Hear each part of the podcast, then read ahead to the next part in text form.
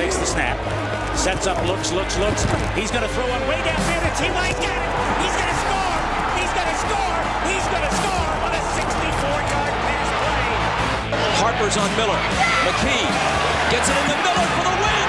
It's four tenths of a second. He'll never be introduced the same way again. From now on, it'll be Will Power, Indianapolis 500 winner for 2018. The Brickyard 400 for.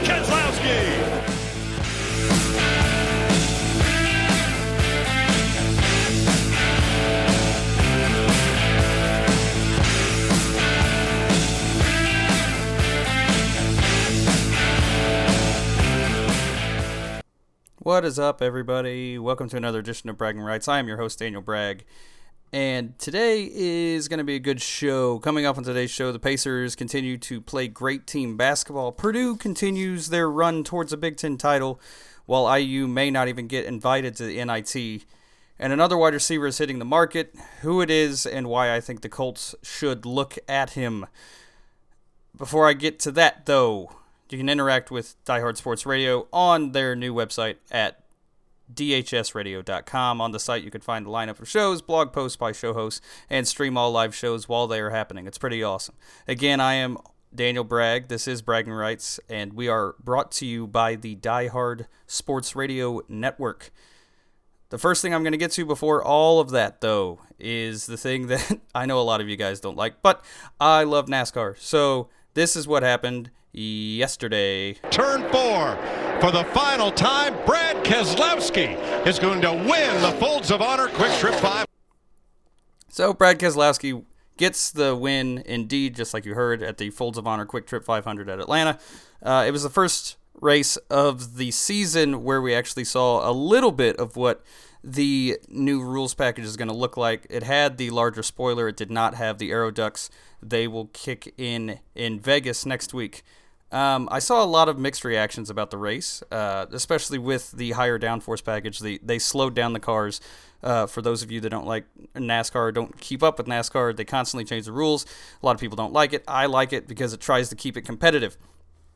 But this this year they're they're they're trying to do something where not necessarily they want every race to be like Talladega or Daytona where everyone's bunched up the entire race, but they don't want guys getting out to 20 second leads, 30 second leads, lapping everyone. It's it and I appreciate that because it has gotten increasingly boring and in today's world where attention spans are so short that model doesn't work. I mean, I, look, in a perfect world you let everybody put the best thing that they got out there, and you know whoever has the fastest car wins.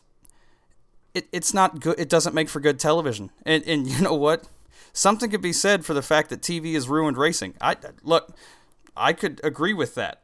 But at the same time, I, I feel like NASCAR gets unfairly picked on when in reality, IndyCar and F1 do the exact same thing. Their goal is to put on the best show possible for the fans. And while there was a problem yesterday where it did, it was noticeable where guys couldn't, they didn't necessarily have the horsepower to get by each other.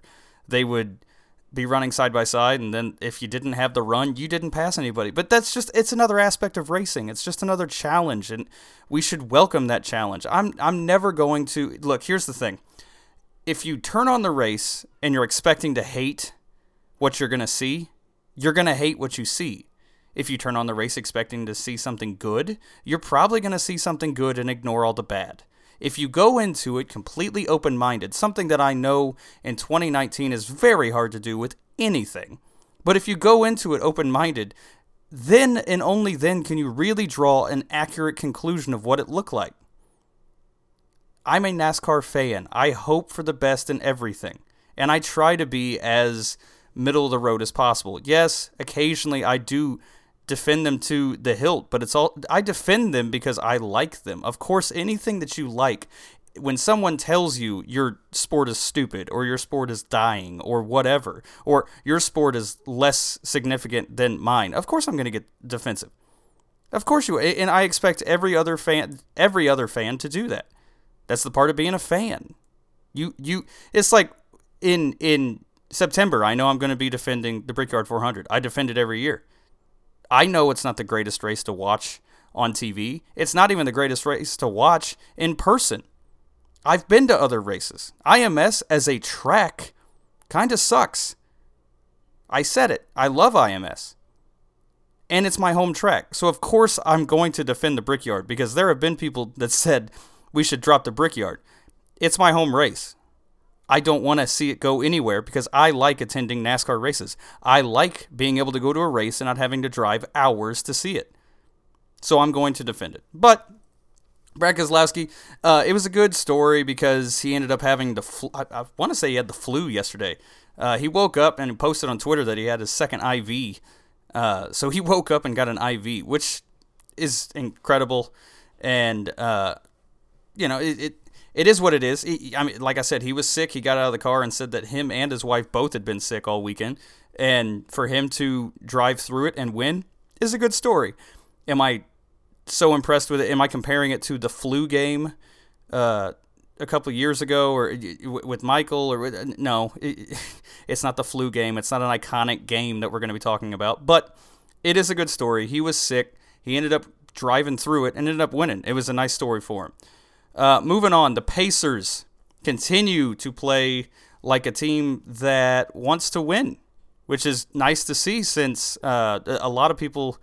Um, I don't think anyone really thought the Pacers were going to tank when Victor Oladipo went down, but there was some question as to whether or to, to just how successful this team could be without Victor Oladipo.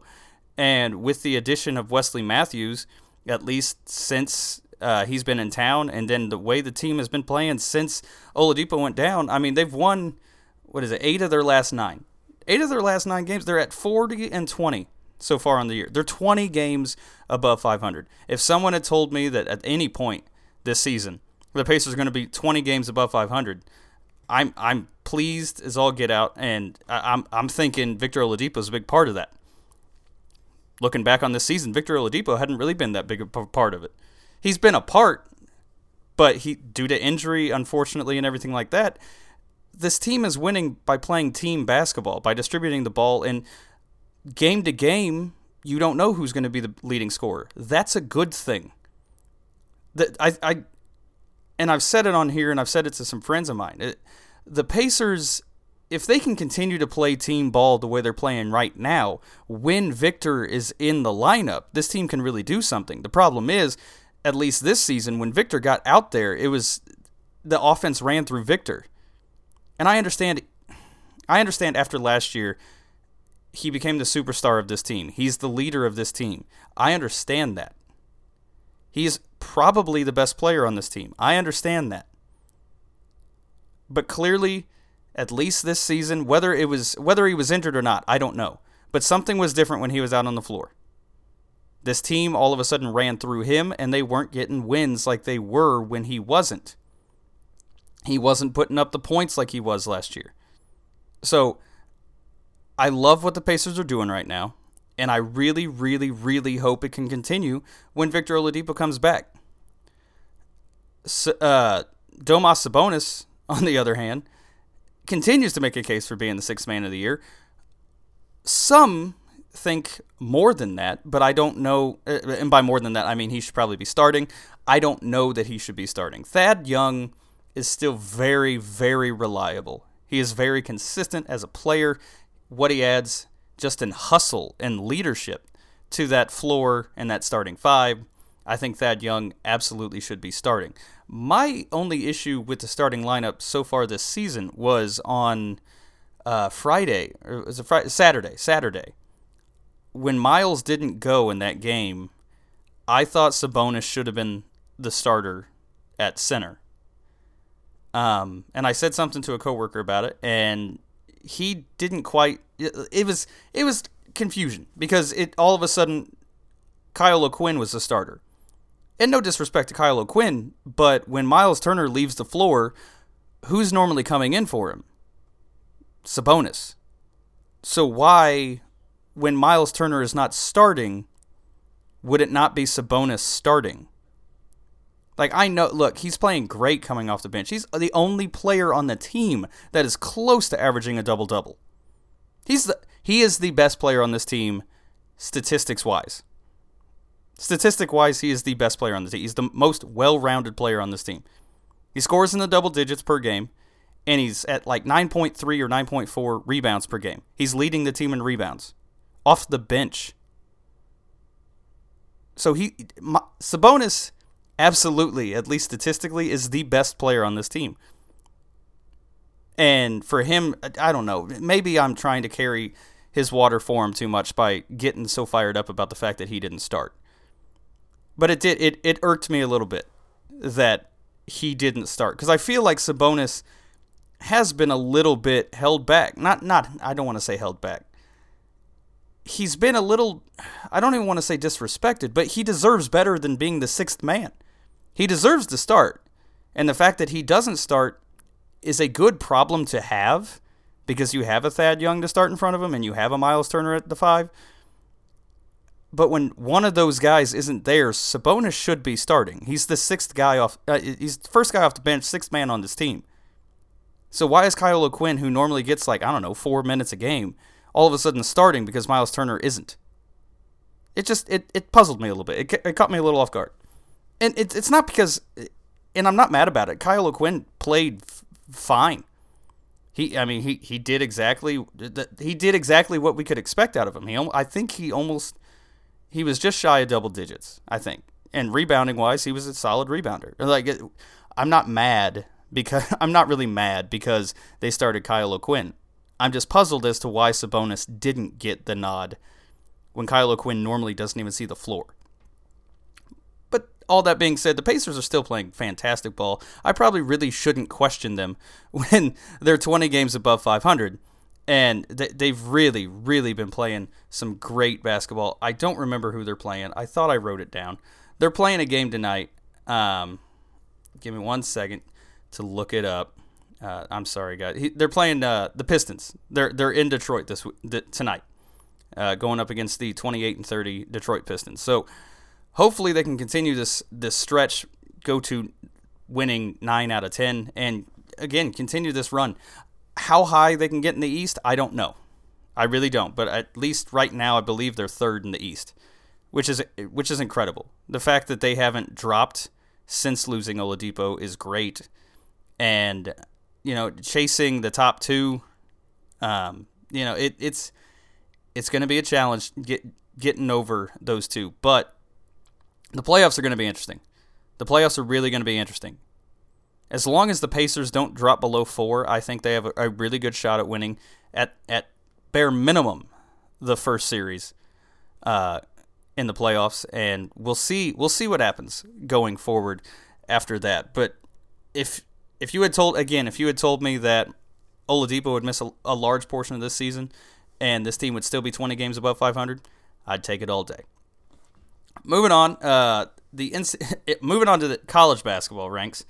Uh, Purdue and IU last week, I said they were playing on Tuesday. They played that game, uh, and it went splendidly. And this is what it sounded like. Durham staring at Edwards. Edwards fading away. Tap. Got to get back. Purdue leads and a timeout, Indiana.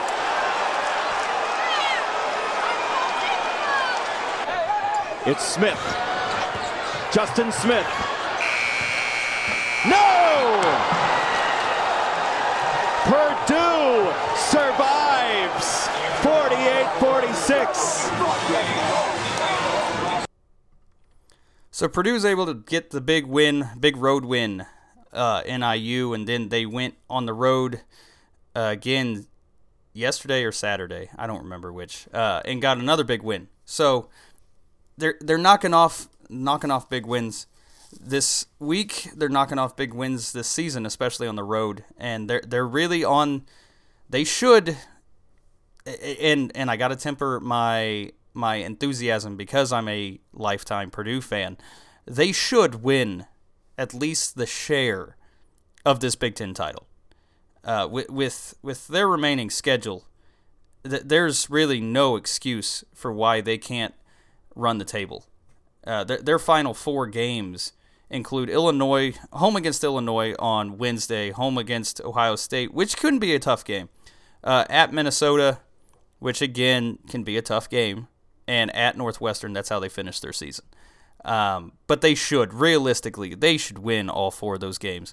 And Michigan State still has Michigan, even though they did beat Michigan at Michigan yesterday, which doesn't really make me feel good about it because of the fact that in the Big Ten, it is much harder to win on the road than at home. So, but I'm still holding out hope that Michigan will play spoiler and somehow knock off Michigan State. And then Purdue's just sitting there taking, you know, the sole title. But we'll see. Um, Purdue did move up to number 14 in the AP poll um, from number 15.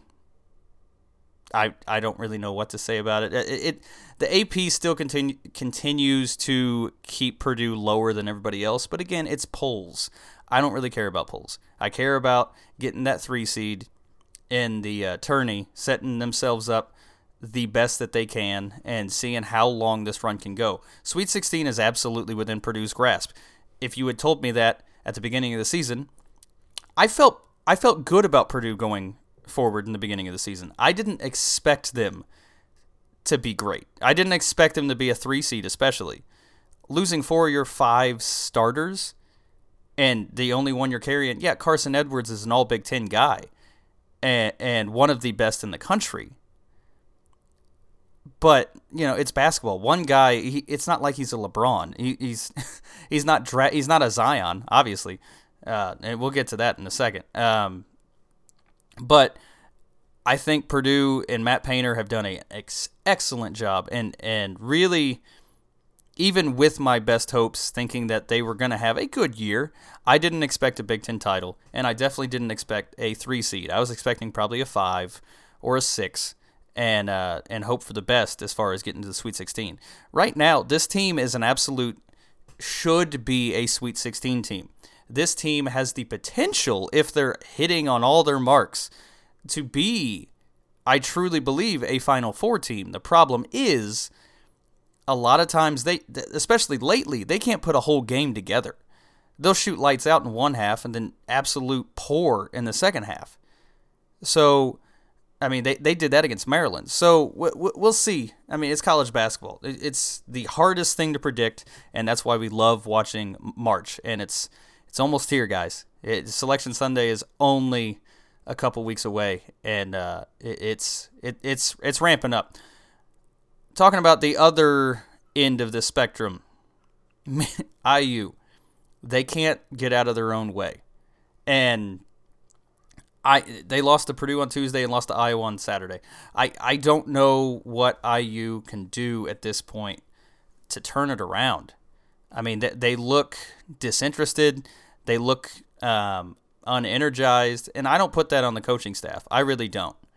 Um, the the go to thing for a lot of IU fans is we're gonna just bash the head coach, get rid of the head coach, get rid of the head. Look, it doesn't matter.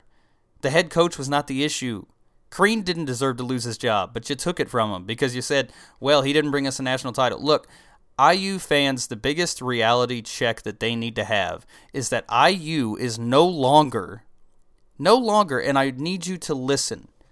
IU is no longer a basketball powerhouse. They haven't been one in decades. I've been on this planet 29 years, 29 and a half years. I have never seen an IU national title. I've seen IU be in the game, and I'll be honest, I was rooting for them. Even as a Purdue fan, I was rooting for them in 2000. But they're, they're not a national power anymore. That IU head coaching job, the reason they got Matt Painter, or not Matt Painter, I'm sorry, why did I say that? The reason they got Archie Miller is because they couldn't get anybody else. And that's the reality of it. All, all this hope that, you know, guys like Calipari or, you know, one of those power guys. I'm not saying they want Calipari, but, you know, you know what I'm saying. This, this job is not heavily sought after. It's still a Big Ten job, and yes, it comes with history behind it, but not recent history. And even kids in Indiana don't think of IU as this big powerhouse. 17, 8 year old kids leaving uh, high school in their lifetime that they remember They remember watching Purdue go to Sweet 16s. They remember watching Purdue win Big Ten titles. They don't remember watching IU do that.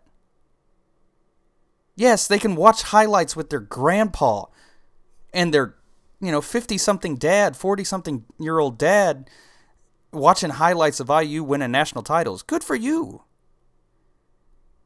But it's been so long, you guys. And I need you to understand it's they they got a big win when they got Romeo Langford. But the fact is you getting one one one and done. And he's not even the best one and done out there. But you got a one and done. Good. Good for you. He's going to go to the NBA and he was an IU student. I guess if that means something to you, good. Run with it. But the fact of the matter is, Romeo Langford's not sticking around. The one year you had him, you might not even make the NIT. And I swear, when he went down at against Purdue with that shoulder injury, and then they said he was vomiting in the locker room, and then he tweaked his shoulder again when he came back out in the second half. I don't know what this kid's. I I, I want to be. I want to be respectful because it's his choice. He's a kid. Okay, I said it last week. He's a kid. I know he's 18. I know college players are 18 to 22 year olds they're kids. And the fact of the matter is, if he wants to play basketball, he should play basketball. If he wants to keep playing, he should keep playing. But at the same time, he everything he has done has been very calculated. And if you have any chance that you are actually injured, why are you playing? What do you owe IU? It's it's just like the Zion Williamson thing. What does he owe Duke? And there are people out there that will get mad if he sits out the rest of the year. But what does he owe Duke? What do any of these one and dones owe these schools? At least Zion Williamson has a shot at a national title. If he comes back, he could go to the NBA with a national title. Romeo Langford doesn't have that. Romeo Langford, if you tweak your shoulder, what do you owe IU for these last four games of the season? If you know you're leaving, which I don't think he should, personally. I've been saying that ever since the beginning of the season. He doesn't look like a one and done. But I keep getting told the NBA drafts on potential. Well, his potential, at least in my opinion, is at least an entire year in the G League. His ceiling as of right this moment is what? 10th on the team? 12th? Sitting at the edge of the sitting at the end of the bench, he might see minutes because they know nationally of him. And there are NBA franchises that will do that. They will put guys out there that don't necessarily need to be out there or should be out there, but they'll do it to sell tickets. But he should I personally he's not a one and done. To watch Romeo Langford, he's not a one and done. His shot is still terrible. He has no shot one of his biggest things is they say, well, he's a shot creator. He creates his own shot. That's great. You can create your own shot. If you don't hit it, it doesn't mean anything. You can create a shot all day. You throw it up there, it doesn't go in. It's not two points, it's zero. And that's all anybody cares about. I think he would benefit greatly from coming back for another year.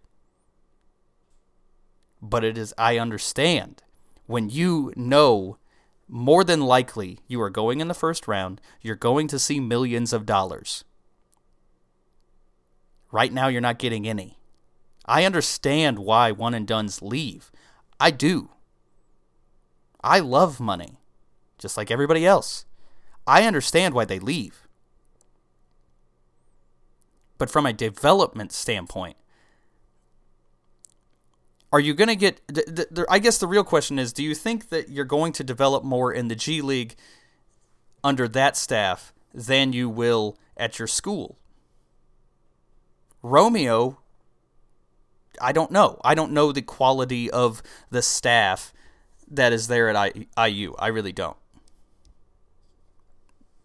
But I know you you have a general idea of the quality of training staff and development and everything that you'll get in the NBA. or the G League. It doesn't matter. These are guys that are have been doing it for decades, getting the best out of these players. So I understand if you leave. I really do. I don't think he should, but I understand it.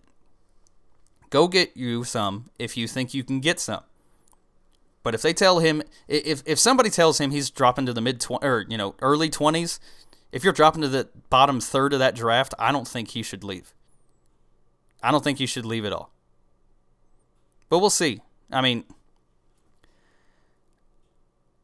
and I sort of feel bad because I, as much as a as much of a Purdue fan as I am, I still like to see IU succeed to a certain degree, just not beat Purdue. I, IU could win every game this year as long as they lost IU, or as long as they lost to Purdue twice. I don't really care.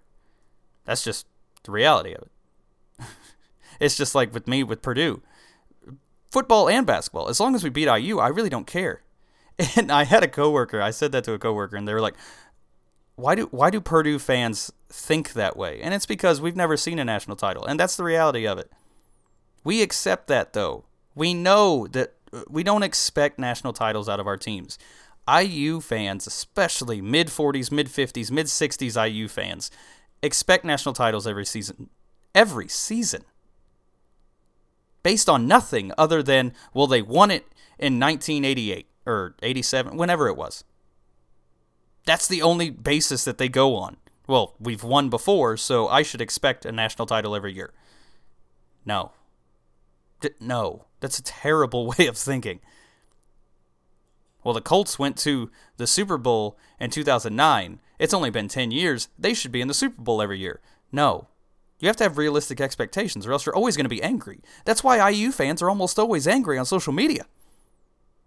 Because you expect way too much out of a team that should not have that expectation laid out.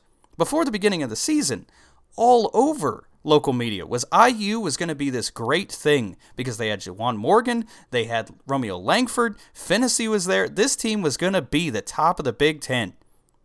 And in the same breath, right after that, they say, "Well, we're not sure what to expect out of Purdue. Purdue really doesn't have a whole lot of weapons, and they're they're probably going to have a rough season."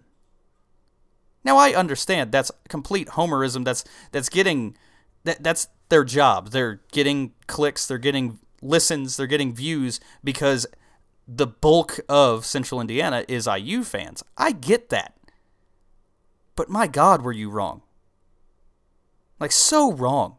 And when and when they were questioning Purdue as much as they were, I was I wasn't getting angry, but I, I it was a head puzzler. I was scratching my head driving around like, based on what are you saying? when when four of the five starters you've never seen start, how can you say Purdue's going to have a rough season? But when you've never seen Romeo Langford play a second in the NCAA, oh, it, they're going to have a great year. They're going to be threatening for that Big Ten title. But that's the reality of living in central Indiana. I understand that. Moving on, though. Um, oh, the last last thing with NCAA, one and dones suck. I hate them, and they might be gone. NBA, thank God, proposed a, uh, I think proposed a new rule or possibly they're doing something. Either way, they're trying to get rid of the rule where college athletes or where any athlete has to be 19 to enter the NBA draft. Thank God for that. I really, really hope they approve it because players like Zion Williamson should not be or should not be forced to come to college. One and dones will probably still happen Absolutely, they will still happen. But not on the level that they do now. I really don't think so. But we'll see. We'll see what happens with that. Moving on, to the last topic of the day. I'm running a little long, but there's no show after me, so it's not a big deal. Uh, the Colts. Moving on to a little Colts talk real quick. Even though it is the offseason, the fr- uh, free agency is fast approaching. Uh, franchise tags are being discussed. Uh, people still don't know where Le'Veon Bell's going. People still are speculating. So much speculation about Antonio Brown and where he might get traded to. And the reason that's so important in Indianapolis, obviously, is there's a need at the wide receiver position. I think. I, I don't think they're going to go get Antonio Brown. That's just, that's silly.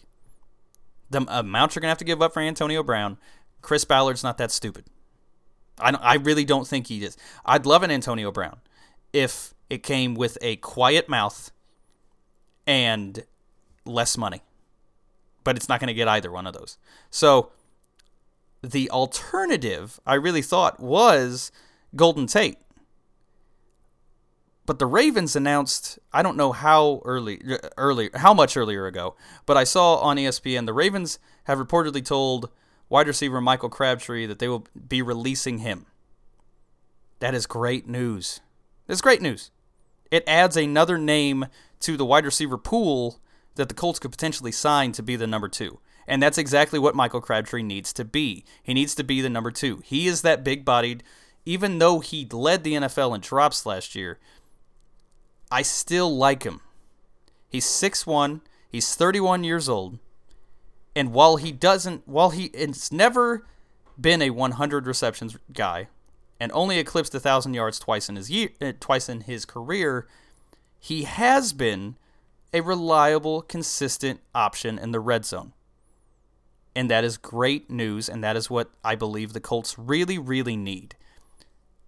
Between the 20 yard, between the 20s, you know, you, you can give it to a, give it to anybody, to, to an Ebron, hit uh, Ty, hit Doyle, uh, hit one of the wide receivers out of the backfield. I hope they bring back Inman. Uh, Dontrelle Inman in this scenario, I, I love it. I, I love it. Resign Dontrelle Inman and go get Michael Crabtree. I think he would be a great option in the red zone.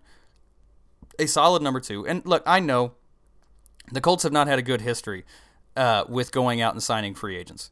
They haven't. I mean, immediately everyone thinks of Andre Johnson. I just going and getting guys way past their prime. This guy, that's not the case. He had a bad year with the Ravens but that's only his bad. He really only started playing poorly once they put Lamar Jackson in. So they're they're trying to rebuild. The Ravens are trying to in the middle of rebuilding that offense to complement Lamar Jackson. I think that's the real reason why they dropped Crabtree. He signed for three years, twenty one million dollars. I'm cool with that. Now, he, after that year, I don't think he's getting 21 million, but the Colts could go grab him for 3 years 18. I'd be I'd be elated with that. Elated with that. With the with the prospects they have, with I think I, I really do believe they're going to bring back Dontrelle Inman. And then Doyle getting healthy again. Th- there is no reason why this offense can't be as high powered, uh, more high powered than they were last year. And a real quick thing on Le'Veon Bell, I don't think it's happening. So if you're a Colts fan that really wants Le'Veon Bell, I think you can let it let it go. It's okay. Let it go. He's either I really think he's either going to the Packers or um, I saw oh who was it? I th- I don't remember who it was. The Packers or there's another one out there that really makes sense. And for the life of me I can't remember it right now. Um, the Jets have been mentioned. I don't think he's going to the Jets, um, but w- we'll see. Free agency is going to be fun. It's going to be exciting, and I, I can't wait for it. It's it's really sad. Even with the AAF, um, I'm not watching that. I watched the first week. The AAF is bad. It, uh, in a league, if if there's a league out there where Trent Richardson looks great, I'm not going to watch it, and that's I base it solely on Trent Richardson and the fact that they almost went bankrupt after one week. I mean, come on. It, the AAF, I really hope the XFL is better than the AAF, but either way, it doesn't matter. It's not the NFL. Yes, there's football on TV, and we're all longing for football almost year round anymore. But the AAF ain't it. And I think we all know that. So, free agency fast approaching, the draft in April. The combine is this week in Indianapolis. I've got tickets to go Saturday. I may go. I may. I don't know. Because I also have to work that night. Uh, and I got to see my kid. He kind of likes me, and I kind of like him. So, but anyways, uh, a lot of stuff happening coming up in football, coming up in all sports. It's a great time, even when the NFL season ends. Uh, that the sport, the sports world never sleeps, and it, it's It's a lot of fun, and I appreciate everybody who tunes into this podcast every week, uh, who downloads the podcast, who subscribes to the podcast, whether it's on iTunes or Google Cl- uh, Google Music or SoundCloud. I don't care where you subscribe. I appreciate every single one of you people. Thank you for continuing this stream that I have. If you miss any part of the show, again, you can download the complete podcast on iTunes, Google Play Music, SoundCloud. I think it's even out on sites that I didn't put it out on. I saw it the other day. It, it's I don't remember the name of it, but it's another website where you can get podcasts. And my show, this show is on there. I didn't put it on there. I didn't. I didn't ask how it got on there. I don't care. Any way that you can listen to it, I appreciate it. I really, really do. And I will talk to you guys next week. Bye.